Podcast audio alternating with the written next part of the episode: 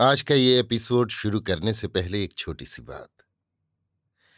क्या आप भी अपना पॉडकास्ट बनाने की सोच रहे हैं? तो एंकर ट्राई कीजिए। ये पॉडकास्ट बनाने का सबसे आसान तरीका है। नंबर एक, ये फ्री है। नंबर दो, इसमें कई सारे ऐसे टूल्स हैं जो आपको अपने फ़ोन और कंप्यूटर पर रिकॉर्ड और एडिट करने की फैसिलिटी देते हैं। नंबर तीन आप अपने पॉडकास्ट को डिस्ट्रीब्यूट भी कर सकते हैं, जिससे इसे स्पॉटिफाई और दूसरे प्लेटफॉर्म पर सुना जा सके।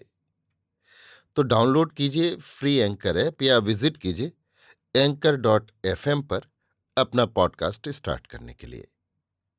ये तो थी एक छोटी सी जानकारी, और अब शुरू करते हैं एपिसोड का सिलसिला। तो आज के एपिसोड में लीजिए सुनिए आचार्य चतुर्सेन शास्त्री के लिखे उपन्यास वयम रक्षा माह का सत्तरवां भाग, अमरावती में, मेरी, यानी समीर गोस्वामी की आवाज़ में। उर्पुर में शसुर तथा सास से सुपूजित होकर रावण अपनी चतुरंगणी सेना ले अमरावती की ओर बढ़ा। अब तक रावण ने मेघनाद को युद्ध से विरत कर रखा था। उसने कहा था, पुत्र, तू केवल देखता रहे, युद्ध न कर। मैं देवराट इंद्र के साथ तेरा प्रथम युद्ध देखना चाहता हूँ। सो अब जब अमरावती के स्वर्ण कलश रावण ने देखे तो पुत्र मेघनाद को छाती से लगाकर उसने कहा, पुत्र, ये अमरावती है। यहाँ हमारे राक्षस धर्म के परम विरोधी देव आदित्य रहते हैं। अब तेरा ये कार्य है कि इस देवराट को रस्सियों से बाँध ला। आज तू ही इस देवाभियान का नेतृत्व कर, पुत्र।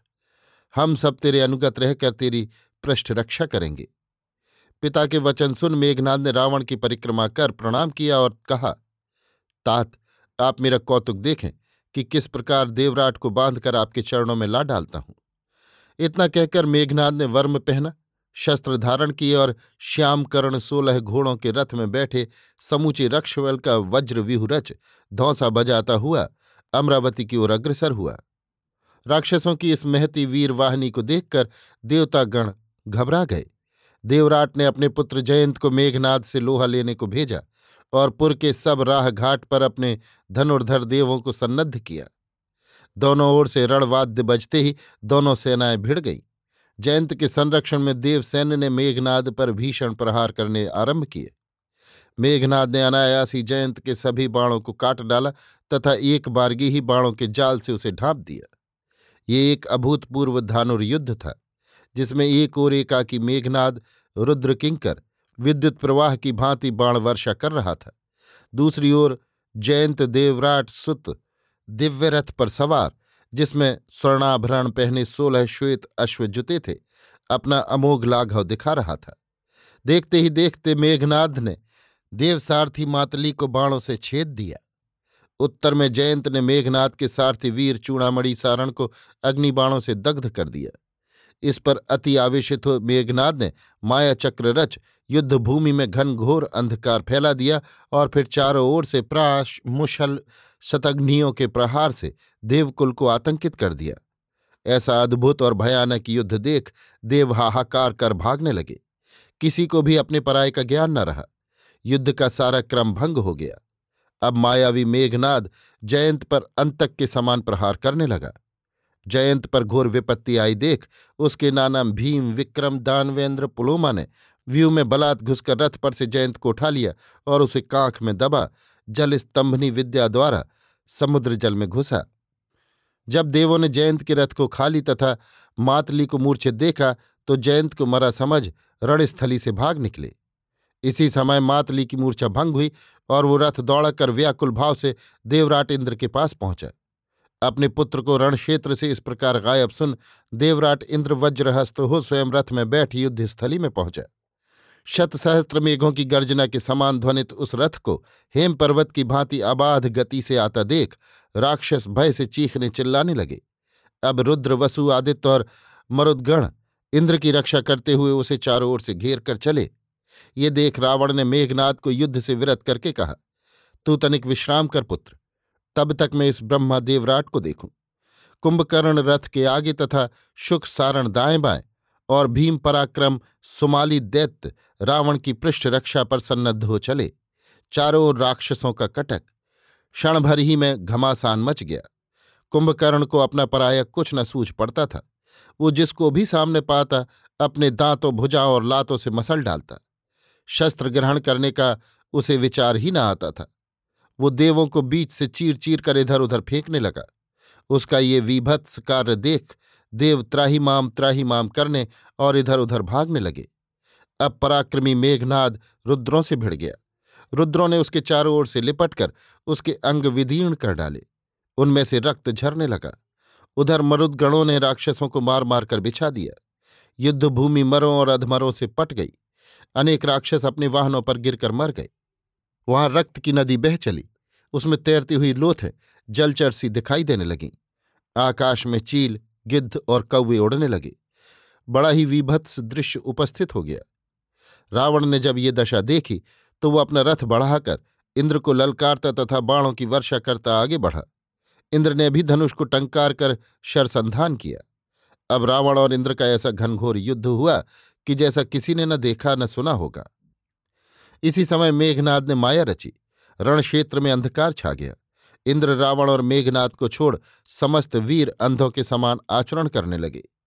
अब रावण ने ललकार कर सारथी से कहा, अरे, मेरा रथ मध्य युद्ध भूमि में ले चल। आज मैं इस आर्य वीरयान की देवभूमि से देवों का बीज नाश करूँगा। देवों का वध करने से मेरे कुल की कीर्ति बढ़ेगी। चल चल, उदय पर्वत की ओर चल।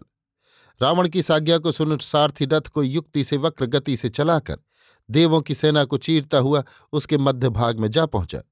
इस प्रकार रावण को आते देख इंद्र ने चिल्लाकर कहा, इसे जीता पकड़ना चाहिए। जिस प्रकार हमने बलि को बाँध कर त्रिलोकी का राज्य पाया है, उसी प्रकार इस दुष्ट वैष्णवर्ण को भी बाँध लो इतना कहकर इंद्र वहाँ से हट गया। आदित्य, रुद्र, वसु और मरुदगणों ने अब रावण को चारों ओर से घेर लिया और बाणों से उसे ढांप दिया। इस पर सब राक्षस ज़ोर ज़ोर से चिल्लाने लगे और कहने लगे, हाय हाय, रक्षेंद्र को इंद्र ने बंदी बना लिया। अब कौन हमारी रक्षा करेगा?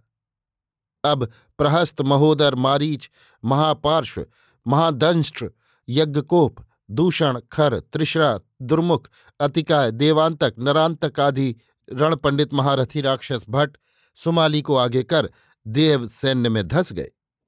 सुमाली ने यहाँ ऐसा समर किया कि देवसेना की सारी व्यवस्था भंग हो गई। ये देख त्वष्टा और पूषा दो आदित्य सेना सहित सुमाली पर टूट पड़े। इसी समय आठवें वसु सावित्र ने भी वसुओं को ले सुमाली को घेर लिया। अब चहुमुखी युद्ध होने लगा और राक्षसों की सेना कटकट कर गिरने लगी। सुमाली और सावित्र में अब घनघोर युद्ध होने लगा। दोनों ही वीर परंपराक्रमी थे।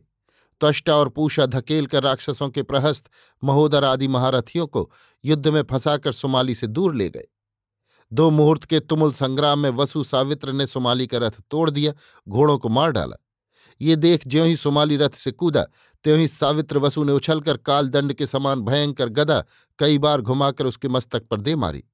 उसकी चोट से सुमाली का मस्तक चूर चूर हो गया और सुमाली चुर्रमुर्र हो भूमि पर गिर गया। ये देख राक्षसों में हाहाकार मच गया। राक्षस रोते और बाल नोचते इधर उधर भागने लगे। सुमाली के वध से क्रुद्ध अग्नि के समान जलता हुआ मेघनाद रथ पर बैठ बिजली की भांति इंद्र पर टूट पड़ा। छूटते ही उसने शक्ति का इंद्र के वक्ष में प्रहार किया। साथ ही दस बाणों से सारथी मातली और दस बाणों से उसके घोड़ों को बींध डाला। फिर उसने माया विस्तार करके अंधकार कर दिया। सब देव व्याकुल हो गए। तब मेघनाद निशंक इंद्र के रथ पर चढ़ गया और उसे जकड़कर रस्सियों से बाँध पीठ पर उठा, गर्जना करता हुआ राक्षसों की सेना में लौट आया।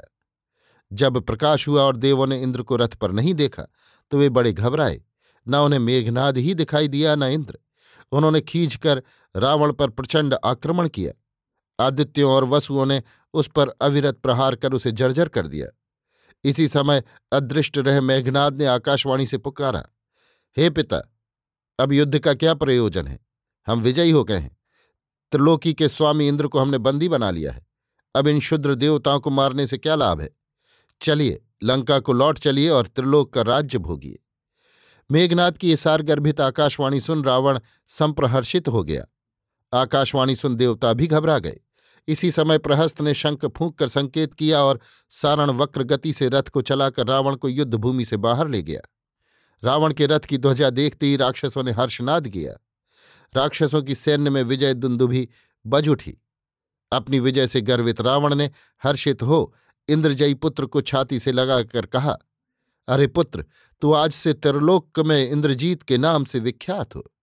तूने आज इंद्र को बंदी बनाकर हमारे कुल ऐश्वर्य को बढ़ाया है। अब इंद्र को लेकर अभी लंका को प्रस्थान कर। पीछे मैं भी आता हूँ। इतना कह रावण ने उसी क्षण सुरक्षा के लिए बहुत सी सैन्य दे, बंदी इंद्र के साथ इंद्रजयी मेघनाथ को लंका भेज दिया। अभी आप सुन रहे थे आचार्य चतुर्सेन शास्त्री के लिखे उपन्यास, वयम रक्षा माह का सत्तरवां भाग, अमरावती में, मेरी यानी समीर गोस्वामी की आवाज़ में।